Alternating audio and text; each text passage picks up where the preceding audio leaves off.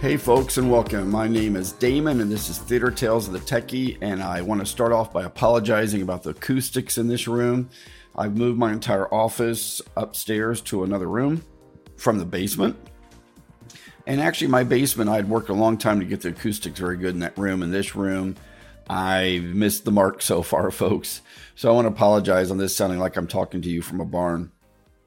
Uh, but with that said, I got a really, really cool email Oh, first of all, if you're new to my channel, welcome. And if you want to know why I'm doing this, it's because originally I talked to a young man who was kind of, um, uh, he didn't really know if he was going to go into the theater industry as a career. And I explained to him there are incredible amount of different uh, uh, opportunities in this industry. You know, a lot of people think of a lighting designer or a set designer or a stage manager. Uh, but outside of the theater, there is sales, there's management, there's design, being a theater consultant. And what I want to do tonight, folks, is share with you kind of a. Um, well, I'm not going to share you the whole email. So I get this email from a young man who is actually a freshman at a college. And he said he'd listened to my podcast and he said he thinks my podcast about when I work for a dealer are some of the best content. Excuse me, folks. Oh, and just so you know, the reason my throat sounds like this is it's really early in the morning. I'm not up and up to speed yet. It's 5:30 a.m. on October 23rd, which is a Monday. This is going to be a really busy week for me. I got a lot of really exciting things going on. I wanted to get a podcast done because folks, I've just been so busy and I'm working on a super top secret project in my life right now, which is really exciting and I'm just really busy. So I get this email from this freshman, and he says, I love your podcast about dealers. Could you do a podcast on these four subjects? One was on a rigging inspection, one was on a dimming inspection. What is the craziest thing I've ever seen in a theater? And what is the most dangerous thing I've ever seen in a theater? And um, folks, I'm going to start with the most dangerous thing first because to everybody around, nobody saw danger. But when I saw it, I was like, holy crap, Batman, this is insane. And and folks, I'm not putting people down. Okay. I'm not calling people stupid. I'm not saying that they're idiots. It's just what you don't know, you don't know. And if you have followed me, you know I love to dive into everything engineering. I think one of the reasons I've become such a good designer in my life is because I'm obsessed with like the Apollo program. I'm obsessed with how telescopes work. I'm obsessed with how the motor drives on telescopes work. I mean, do you realize that if you do a really, really long exposure on a telescope doing like astrophotography, um, that just the gears turning in that gearbox will cause little bitty jumps in your exposure. And uh, I mean, folks, I just love everything about design. And because of that, I notice things. And, you know, if you think about the Apollo fire, um, if, you're a young kid, you've probably never heard of this. But when we were going to go to the moon on Apollo 1, there was a fire in the uh, capsule and it killed Gus Grissom, uh, Chaffee, and White, uh, Roger Chaffee and Ed White. And the reason it happened was the lack of imagination. Nobody had ever imagined that you could have a fire in that in that capsule, so nobody had ever deemed it as a hazardous test. So I'm not calling people stupid. I'm not I, look. I know people work hard in life to do really neat things, but what I'm going to tell you, folks, literally just freaked me out. So I, and I might have mentioned this in another podcast, folks. I've gotten so deep into these podcasts, I can't remember um, some of the subjects I've completely dove into because I, you know, folks, I have a 110 pound Bernese mountain dog that when he sees a ground squirrel outside, his whole life instantly it's like he's on meth or crack or LSD. He loses his freaking mind. And folks, why I don't do drugs, it's hard for me to stay focused sometimes. Um, but this theater had called me up actually to go out and look at some issues they were having with the lighting system. And I walked in and I saw a big, beautiful set. And that's kind of, and folks, if you listen to my podcast, you know I was on a, a stage one time that had a fire. and I had to put a fire out on stage, and it was on the musical Into the Woods. And um, so I walk into this uh, theater. I'm not going to say if it was university or high school or professional. I'm just going to say a theater. Um, well, no, I should say it was a high school theater because I don't want people to think that a university or a professional theater would have let this kind of situation happen. So I walk onto the stage, I looked at the dimming system, and then they're all proud about this big set, and they should be proud of the big set. And they start explaining to me that they have this like um, platform that their welding class had made for them that was steel that set about a quarter inch off the floor and had a baffle on it, like another layer of metal above it, one inch. And they would have like a fire on stage, like a log fire you have like when you're on a camp. And what they would do during the scene is they would have the fire going off in the scene shop. They would roll that into center stage with the main act curtain closed because there was acting going on downstage. And there would be a blackout, and then the curtain would fly, you know, vertically. And you would see that fire on stage, and then they would slowly bring up the lights for the scene. It all sounds really neat. It sounds very, very cool. Except there's one really pro- big problem. To have a fire like that on stage, yeah, eh, that's kind of not probably the smartest thing, but hey, if you got proper ventilation and you got proper all of that, which of course they don't have in this kind of a school, unless they opened up their their, your smoke hatches on the ceiling. And I asked them, "Do you open the smoke hatches?" They're like, "We don't even know how to open them." And then I look at that set, and I'm like, "This set's flame proofed, right?" And and you know, the teacher looks at me and like, "What's flame proofing?" And folks, I just get this weird like I don't know how to explain it.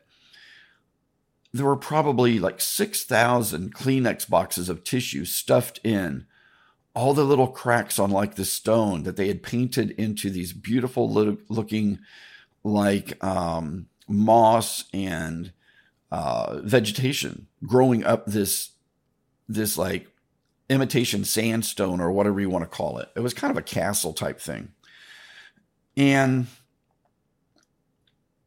then I said, Well, where do you put this fire at? And folks, there was like an arch in the middle of the thing, and they had the fire right up against it. They had the fire literally within five feet of this set. Now, I'm sure a lot of people are going to say, Well, yeah, but Damon, what are the chances that something could really just fly off that or a flame could hit that set? Folks, it's a log fire. Embers come off it you know, whatever they use to start it with, there could be a piece of newspaper that laid down inside there. And once that fire is going, because of the, you know, the heat rising and it pulls a vacuum at the bottom of the fire, who knows what could go into the air? And he even told me that they have the fire going for a while in the scene shop so that all the sparks and embers quit coming out of it.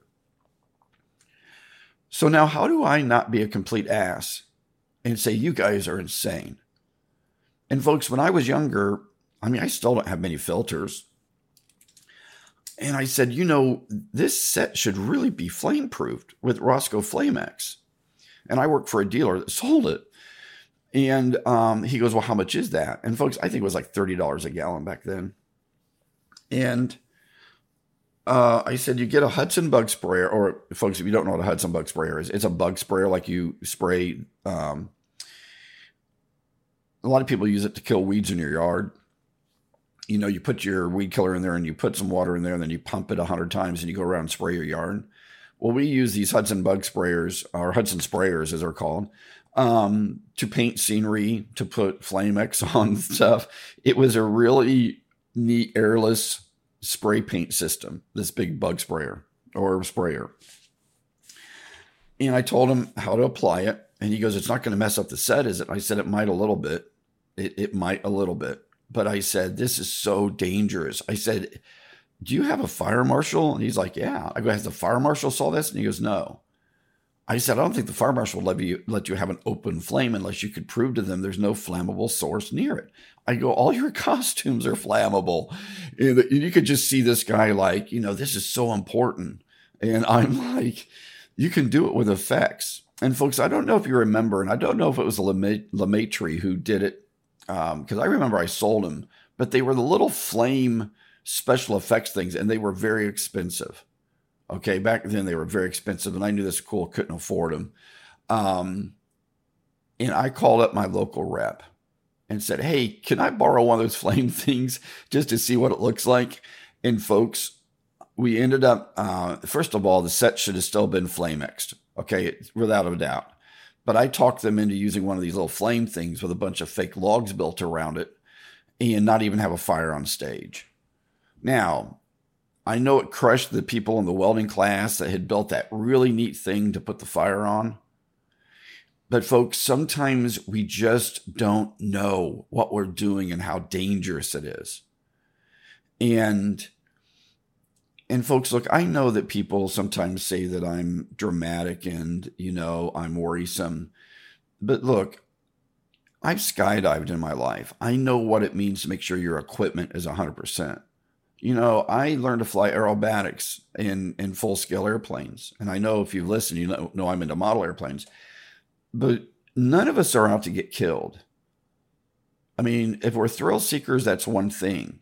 But you don't want to be a thrill seeker and building something on a stage that's going to have 50 kids or a, you know a chorus singing, um, and have you know maybe 1,200 people in the audience, where you have the potential um, to start a fire, so um, or burn the building down.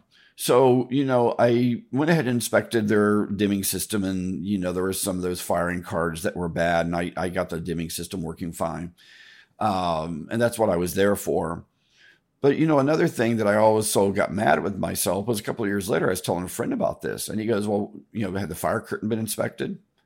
And, you know, folks, that sometimes that's probably one of the first things I probably should have checked when I knew they had a fire on stage was, hey, is your fire curtain operating good? um, but okay, that's one story, folks. And I don't want this podcast to go on forever. So the most dangerous thing I ever saw was that open fire on a stage. I might have mentioned that a little bit earlier in another podcast. I apologize if I don't remember it. Uh, I'm going to talk about next the uh, rigging system uh, inspection I did. And folks, I did a lot in my life and they were cash cows. When you do rigging inspections for free, you find so many things wrong in theaters, both from lighting and rigging and other things. And, you know, if you're a theater person and you can tell them about new lighting fixtures and new smoke machines and all that crap, rigging inspections was a gateway drug into finding opportunities. Okay. So I I don't I remember this inspection very well, but I don't remember how it got set up. I don't know if they called the office or I just remember um, telling them I was going to need a genie lift and I was going to need uh, about four hours in that room. Now they had sent me, it was only, you know, 28 line sets of counterweight and all this stuff. They did have a fire curtain. Okay. And I don't know if the codes change, folks, but there's a lot of pre 1981 um, theaters that had fire curtains that the steel was below 50 feet above the stage. And if you don't know, folks, if from the floor to the ceiling is over 50 feet, you have to have a fire curtain in the United States under um, the International Building Codes IBC. And I'm not going to get into that in this this conversation. Okay. Um, but if it's under that, you didn't need one. But I inspected tons of theater in Indiana, uh, Ohio, and uh, Northern Kentucky. And it should be Western Ohio. I never went as far over as Columbus when I was inspecting these high schools. And um, so I, um, you know, I, I, I walk into this theater, and uh, one of the things I always did first, folks, was just look at how clean the room was. And I know I've mentioned this a ton in my other podcast, but if it's a really clean theater, I always felt like, okay, there's a chance that, you know, this is in pretty good shape. And this theater was pristine. It was so clean. It was insane. And in the scene shop, I noticed they had like this army of dust mops hanging on the wall, which really made me smile and kind of laugh.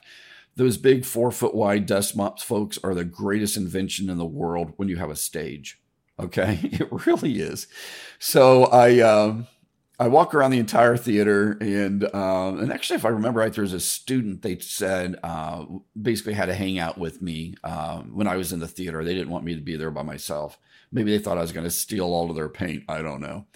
Um, but when I started to do the rigging inspection, the first thing I do is I run every line set up and down. and I'm not going to go through the whole inspection here, okay, folks, but I run every line set to hear if I see if I hear anything, because most rigging, if there's a problem, you're either going to feel it, you're either going to hear it, or you're either going to see it, okay. But hearing it for me is one of the really important things. And I always brought binoculars. I always brought an extra ellipsoidal light so I could aim it into the ceiling. I brought a 100 foot extension cord. Uh, I'd bring some different adapters, you know, edis, I mean, um, standard uh, uh, wall plug-in type of adapters, two two P and G adapters, so I could get power or whatever. And um, on this rigging system, folks, I was probably ninety percent done, and I took my ellipsoidal, aimed it up, and I see a fire curtain. And it actually says in big, huge 10 block letters, fire curtain. oh, and right below it says asbestos. And then I thought, well, wait a minute, wait a minute. How did I miss the dash pot and the release mechanism and everything else? So I go stage right. There's nothing. I go stage left. There's nothing. And I'm like, wow, is this one of those new uh, fangled fire curtains made by K-tel or uh, uh, you know the guy who did the pocket fisherman i mean i'm i'm just completely baffled i'm thinking folks honestly i never thought anybody would be so stupid to take down all of the fire curtain rigging but leave the fire curtain up there because it had quit working i never even imagined that so i go back to stage left and then when i'm on stage right i notice there's a a square in the wall where something had been, like a placard. And I look at the floor and I see four big holes. And I'm like, holy crap, Batman. That's where the dash pot was mounted. So I aim my my um, ellipsoidal back up into the ceiling, and I'm like, okay, I got to get on the genie lift. And I ride the genie lift up, and up at the ceiling was the mechanism that sat above a lattice track that had been taken down which is the counterweight overweight for the fire curtain folks that keeps the fire curtain kind of almost in balance but then there's a big heavy bar that comes down and hits it to get it moving that will bring it all the way down so the only thing left in this room was a fire curtain the overweight bar and about 100 foot of log chain that chained the fire curtain to the ceiling. That's all that was on this proscenium wall. And I never forget, folks, on genie lifts that are hydraulic, you know, you go up and you hear that, eh, but when you come down, you just hear like, shh. and I'm coming down, and the kid's looking at me, and he's like, Is everything okay? And I said, No, you guys got a big problem. I said, um, I need to go over to the office. So I walk over to the office and said, Hey, my name's Damon. I'm with STTV and AV, and I'm inspecting the theater rigging system and I need to talk to somebody who's kind of like, I don't know, building maintenance, the superintendent. And the lady goes, Oh my. I go, Yeah, you've, you've got a little bit of a problem in the theater. And um, I, I need to be able to, to, to talk you through it. And um, I kind of stirred a rat's nest. I didn't realize it. So she kind of panics and she calls over the superintendent's building and said, There's a guy inspecting our theater and says there's a big problem in here. So I end up with the superintendent, the principal, the head of uh, custodial maintenance, and all these people. And I walk them to the theater. I explain to them. And the superintendent says, So wait a minute. If there's a fire on our stage, this big thing's supposed to come down, right? I go, Yeah. And he goes, So we have a fire. What brings it down now? I go, Nothing. And none of the system exists up there to let it come down. And he looked at me, he goes, Well, where'd it go? I said, I don't know. Somebody took it out. And the custodian, who, I mean this with all respect, looked like he was probably went to school with Abraham Lincoln, um, said, No, I remember that. I remember that this this thing came down and it caused a, a big problem and they took it back up. And when we redid the theater, they took all of that out because, you know, we were going to, you know, put in the new dimming system. And then it hit me. Oh my God, I bet they got conduit in the way. You know, what are they going to do now if there's conduit in the way of where the fire curtain activation system was? I'm not kidding you, folks. So I get, I go into a classroom and there's chalk on, you know, a chalkboard, no dry erase. I draw them exactly how a fire curtain system works the dash pot, the lattice track, all of this junk. and he's like, um, "How fast can we bring this up up to code?" And I said, "Look, I don't know." I said, "I am going to have to really dive deep into this and figure out what's the best way to do this because I said there are different release mechanisms now. There's more modern systems. Um, there's actually um, uh, there's a a winch that's used for like um, uh, oh I can't remember what it's called, folks. What's wrong with me when I'm talking about the uh, Braille? There's there's a Braille fire curtain uh, uh, release system. I said, you know, it has a hydraulic governor in it. So um, I I need to do a little bit of investigating, but preferably you have an arbor on this, and then you have that overweight bar that will bring it down, and a dash pot that will slow it down. But you know, most of the time you want something so you can raise and lower this fire curtain. I said, you know, uh, just in case you need to bring it down. Let's say you're doing something on the stage and you don't want all the dust out in the seats, you can bring your fire curtain down. Uh, make a long story short, folks, I got with uh, my buddy Chuck at H and H. We figured it all out. Uh, three or four weeks later, I put in all this crap they needed, and their fire curtain was up and running again. Um, but that was the craziest rigging inspection I ever went on, where they had completely disabled a fire curtain and chained it to the ceiling. Okay, now dimming inspection.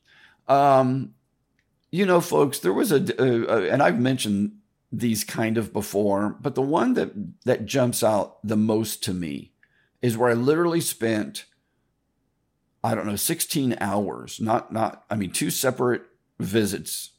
Um, for some reason, folks, I think this was a Friday and a Saturday, and they had um, they needed the third the theater on a Monday, Tuesday, and Wednesday for something. And I remember going to this school and, and I knew these old decor and century and major theatrical systems really, really well. And maybe I was being a little cocky and being a little bit conceited, but I'd never found one I had, couldn't fix. Okay. I just had never found one I couldn't fix.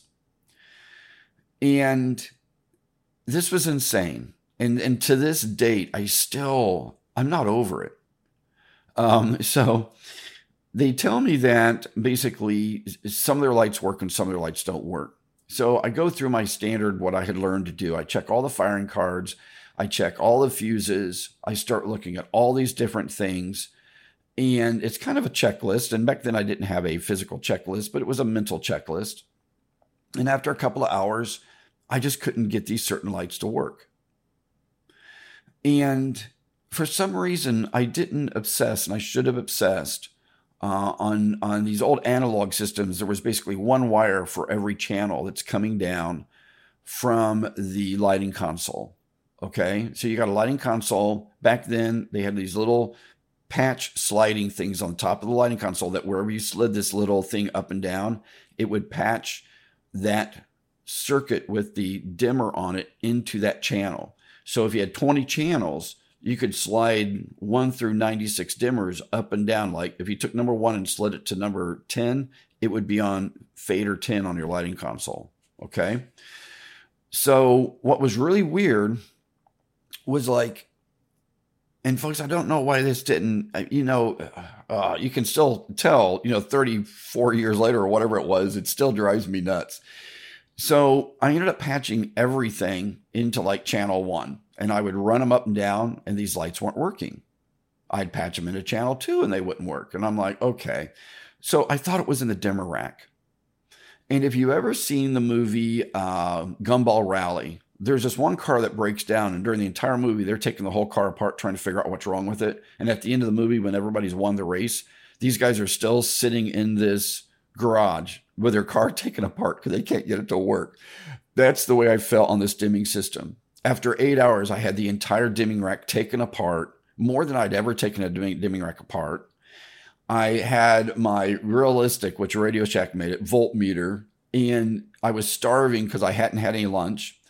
And finally, the theater guy came in and he said, You're not having any luck, are you? I said, No. I said, This one's really, really got me going and I'm starving. I'm going to come back tomorrow. Is that okay? And I do remember it was a Friday because Saturday he goes, Yeah, there's custodians here. Just give them my name, tell them, and I'll let them know you're going to be in here. I said, well, look, I've got the system put back together. You got at least some lights working, but I'll come back uh, tomorrow. So that night, I'll never forget, folks. I, I just didn't sleep. I'm like, what the hell is going on? And folks, I always doubted myself. I wasn't college trained. I wasn't theatrical trained. I wasn't really an electrician. You know, I was a Heathkit kid. So had I gotten myself into a system that I couldn't fix, And I was going to have to hire somebody who was more qualified or smarter than me or better than me or somebody who went to college for this stuff. You know, there's always been that level, even today, where I doubt myself a little bit because I always think there's going to be somebody better than me. Okay. Um, or they got college and they're looked up on on this pedestal. Oh well, he's got a master's in basket weaving and uh, you know douchebaggery or what do we want to call it? I I you know those for some reason, folks, I still have insecurities about that. So um, I go back the next day and I just sit there in you know those chairs you got in classrooms that pull up the tables, the the ones that look like they're fiberglass uh, and they're all different colors. So I got one of those chairs. I'm sitting in front of the dimmer rack and I'm just staring at it and I'm like, okay, you bastard. You know, what is going on? You need to tell me what's going on. Okay. I'm the doctor. You're the patient. You're sick. and I am, folks. I'm talking to a effing dimming rack. And I'm like, okay, Damon, you got to start all over. You got to start all over. You got to think about what is the first thing in the system. The first thing is the power to the lighting console. So I go back there. The transformers are fine. What's the next thing? the faders. Faders are all good. I actually change, swap faders around on this board. You can pull the fader out and stick them around. I'm moving the faders around, get the same thing. But I had never ever thought about that patch bay. The little buttons that you slide up and down to patch. Okay. And for some reason at that moment, I didn't think about it either. so I'm looking at this console, and right in front of me you have faders inside it. You got transformers, but at the top of it is that patch bay. And I just thought, well, you know, I've never seen one of those go bad. So I walked back down to the dimming rack. And I sit in front of the dimming rack in that little fiberglass yellow chair or whatever color it was. And a custodian walks in and he goes, How you doing? I go, Good. And he goes, You're here to fix this? And I go, Yeah, but I'm not. I'm failing you miserably. Me and this guy talked for probably 10 or 15 minutes about electricity. And I told him I've checked the firing cards, I've checked the back rack of the firing cards, I've checked the fuses, and I even checked the way the fuses are soldered to the backboard. I said, I am dumbfounded. But I said, the more I'm starting to think about this, I think it's in that console. I think it's in the, the dimming board because I know this rack is 100%. Oh, and another thing, folks, I started hot wiring channels at the rack to get lights to come on. And I got lights to come on that I'd never gotten to come on. So now I'm thinking, well, wait a minute. It's got to be at the console, right? So I go back to the console. I open it up. I take almost everything apart. I check every solder lead. And folks, you got to be careful when you check solder leads because if you're going to put voltage through like a printed circuit board, you don't want to burn up a capacitor or a uh, you, you know a resistor or uh, you, you, don't want a, uh, a diode or whatever. So I had my realistic, uh, which made by Radio Shack, of course, my voltmeter, and a one and a half volt uh, battery. And I'm sitting there and I'm checking different places, putting voltage into it to see if there's a solder, a bad solder. That takes hours to do.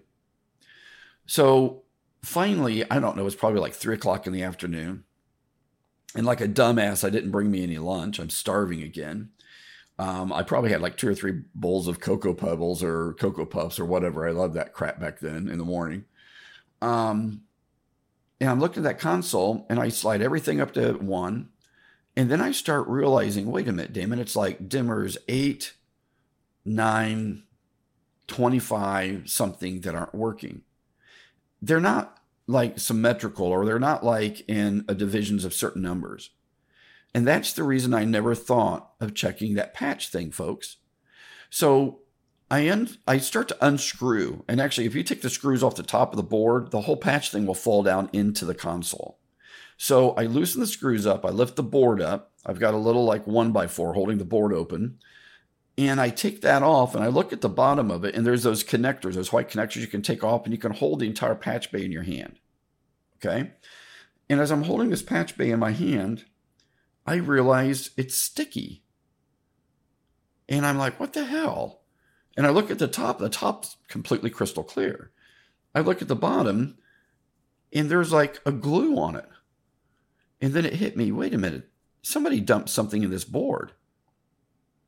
And then, folks, right in front of me is a little bitty, I don't know if it's like a 24 gauge wire, unshield. I mean, un, there's no um, uh, uh, insulation on it. Okay. There, it's just a bare wire that is broken. And it's right where the slot is, where the slider slides up and down. And I'm wondering, did somebody pour like a Mountain Dew in this board and then cleaned it with a rag and like a screwdriver. They're trying to clean out the grooves of the screwdriver. and folks, I kid you not, I get my soldering gun out and I pull the two little pieces of wire together and I put a dot of solder on it. I plug in the two connectors. I turn on the lighting console and all, every freaking light comes on. Every freaking light.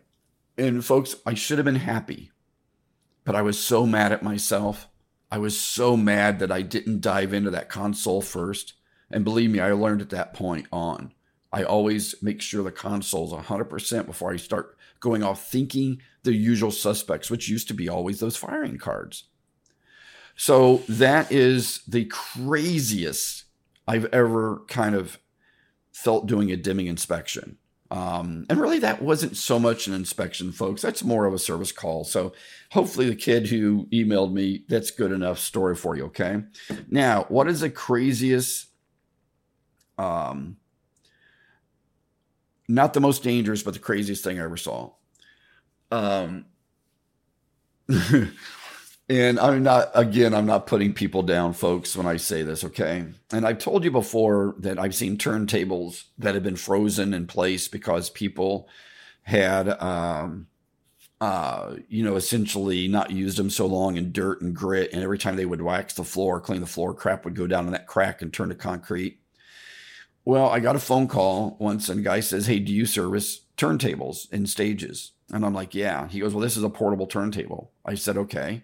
And he goes, We put it together in like pie sections, but the motor and nothing will work. I said, Okay. And, um, and folks, I go out to the school and they've got it all assembled in their scene shop. And I say to them, How do you get this on stage? He goes, I know this is a bitch. He goes, We actually have to take this thing into two halves during a scene change. We go out there, we assemble it. And I go, how do you do that in less than like three minutes? He goes, it takes about a minute. He goes, normally we like to do it during intermission. But he goes, in this particular show, we're going to have to do it during a scene change. So we're going to have stuff going on down stage, but we need to get this out there, bolted together, and then it turn. And I'm like, is it you want me to help you to make it so you can take it apart quicker or make it work? He goes, oh no, we got to make it work first. And I'm sitting here thinking, folks, the, the way this thing and look it was pretty innovative the way they built this i mean basically you just needed a ratchet and they had these little doors on three quarter inch plywood on the top of it you could pop the doors up and you could bolt this whole thing together um, but you had to get it really aligned and i told him i said you know you should have some little pins sticking out male and female pins so this thing will align. And he's like, Well, could you help us make that? And I'm like, Well, sure. You know, I'm a theater guy. I love to do this kind of crap. So I took three eighths inch bolts and uh, grinded it down with a uh, hand grinder into these little sharp pins. And then I thought, ooh, I might not want those sharp pins if a kid come along with their ankles. So we made them rounded off. Okay. But here's what was the craziest thing about this turntable. And this stumped me forever, folks. I could not figure out what was going on. We get it all hooked up. We throw the switch, and this thing turned almost like it was a turntable for your record. It turned so fast and you could hear it screaming. And he goes, whoa, whoa, whoa, whoa. And I stop and he goes, it's never gone that fast ever. And I'm like, okay, well, I didn't do anything except wire it up. So we flip the switch again, and folks, this thing literally turned probably, I don't know, um, one revolution every, I don't know, 10 seconds, 15 seconds. It was hauling ass. and we turned it off. He goes, It's never done that. I said, Well, I hope not. I don't know if anybody could stand on that. and we actually did run it and try to stand on it. And it was really hard. It was actually cool, folks, because you could lean in while it turned. And he's like, Well, we can't use this. I go, Well, wait a minute. How fast did it used to turn? He goes, It turned pretty slow. So I'm sitting there thinking, well, What the hell? So I'm looking at all these pulleys. There's like six different pulleys um, that you could put in different combinations. And like a dumbass, you know, I'm I'm screwing with all of that for like two hours. And finally, I called up one of my friends who knew these motors really well, and I said, "Look, are, are there such thing as two speed motors that are like 220 volt?" He goes, "Yeah, depending on the way they're wired, you you you can actually." Um, yeah, there, there's a two stage motor. It should have like a big capacitor on it. I go, yeah, it does have a capacitor on it. He goes, what's it for? I said, a turntable. And he said, well, Damon, it's probably wired wrong. That capacitor there is to get it moving. And then it would, you know, basically change the voltage once it's going. So that, that, that basically that, that capacitor's there for the of voltage that that motor needs to start turning. I said, this thing is turning like a Formula One engine. He goes, it's, it's wired wrong. And I'm like, well, what, what are we doing wrong? And he goes, I have no idea what you're doing wrong. So um, he starts talking me through the motor. And folks, I look at the side of the motor, and the motor is a 110 volt motor. And I said to my buddy, what, what if we put 220 through it? He goes, You'll burn it up. And I go, Would it even run? He goes, It, it might run. And so, folks, everything was hooked up on this motor wrong. It was wired so wrong, but it was the funniest thing in the world to get me and two or three students and this teacher on this thing when it was turning really fast so we could all lean in a little bit. It was hilarious. Um, but that that is probably one of the craziest things I saw um, in my life that just cracked me up. And um, we got to run the right speed, just so you know, folks. Um, and we didn't burn up the motor. But that's it, folks, with this podcast. I just wanted to answer those four questions that that kid sent me. And um, hopefully he gets a kick out of this because, look, folks, I know this podcast is going way too long um, and I can't help those, but there is no greater feeling in the world, none, than to feel like you're a part of something bigger than yourself. There is no feeling in the world that's greater than making other people successful you know, um, there's no feeling better than to uh, have people you know, just randomly hug you.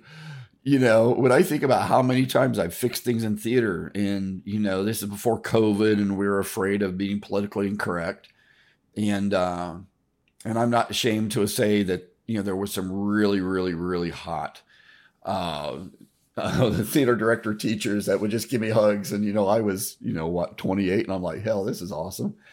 Um, folks, there is, you know, there is nothing more cool than this industry. Okay. Um, the only people I think who have as much fun is musician and people who are artists. And um, I'm working on a podcast to talk about some of my, a friend of mine who was a drummer. His name is Tim and it seemed like drummers always had the money because they had to afford their kit.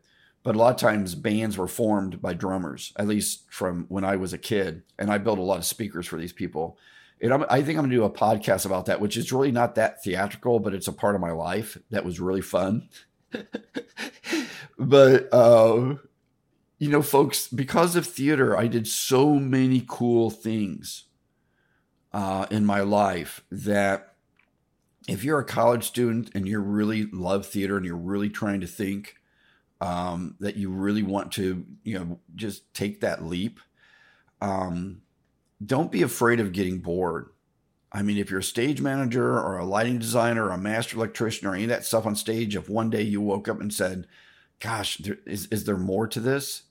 Man, I when it comes to sales and working for dealers and reps and traveling and inventing and being a theater consultant. And when you think of all those other careers out there, I think you're a fool not to go in the theater. oh, but like, I got to shut this down. I mean, folks, it's almost, and like, I know, look, I'm to be politically incorrect for a minute, okay?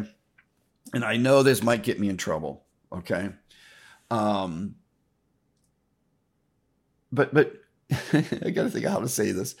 Um, there are going to be people that could stand and look at a parking lot, one see a pickup truck, one see a Ferrari, one see a SUV, somebody see a school bus, and somebody see a panel truck. And all of us are going to have different ways that we look at that and we think about it, the way our brains are wired. When I was 20, 21, I would have loved that Ferrari. Would have loved that Ferrari. Oh my God. Could you imagine the chick magnet car that is? Then, when I got into my late 20s, that pickup truck is what I wanted. Then, when I had a family, that SUV is what I want. You know, I want today a panel truck. I want an 18 foot long panel truck so I can carry all the crap I've got to wherever I got to take it. Okay. So, folks, we change in life and it's normal that we change. Okay. That is just part of us, I guess, maturing. You know, I'm not, I shouldn't say maturing because I never grew up. But I don't want you to think that anybody's got to force you into who you're going to be because you're ever going to change. And in this industry, you can keep changing and still have fun. And also, there's a lot of love in this industry. Like I've always said, it's all relationship based. You know, people who come into this industry and think that it's not relationship based always fail. They always fail. And this is about a billion dollar industry, folks. When you look at lighting, rigging, well, it's probably more than that. If you include all the like Taylor Swift touring stuff and all of that, this industry is huge. And there'll always be something out there for you. So rock on, everybody. I'm going to shut this down. My God, I went over 40 minutes. That's insane. I don't like podcasts this long. Um, so look, rock on. Keep the emails coming because, folks, I literally have 20 emails I want to do podcast on right now, and I'm just I'm just getting smothered with content I can do, which is awesome. But I am going to change the entire world. You watch. I'm working on some really top secret stuff with some of the, with some of the smartest and best people in the world right now, and I am going to change the world. And uh, stay tuned. Rock on, everybody. Have a great day. Be safe. Support the arts. If your mom and dad don't like the theater, hey, they're replaceable. Okay. You can find your family in the theater. You can find a new mom and dad, brother and sister. Everybody's waiting for you in the theater. Okay. So rock on. Have a great day, uh, everybody. And be safe and be awesome. Okay. Oh, one last thing. Do you know why everybody loves Burger King? At the end of every commercial, it goes, You rule. I want you to think about that every time you see a Burger King commercial. You rule. And you do rule, folks. Everybody listen to this is absolutely kick ass. Rock on. Have a great day, folks, and be safe. Bye bye.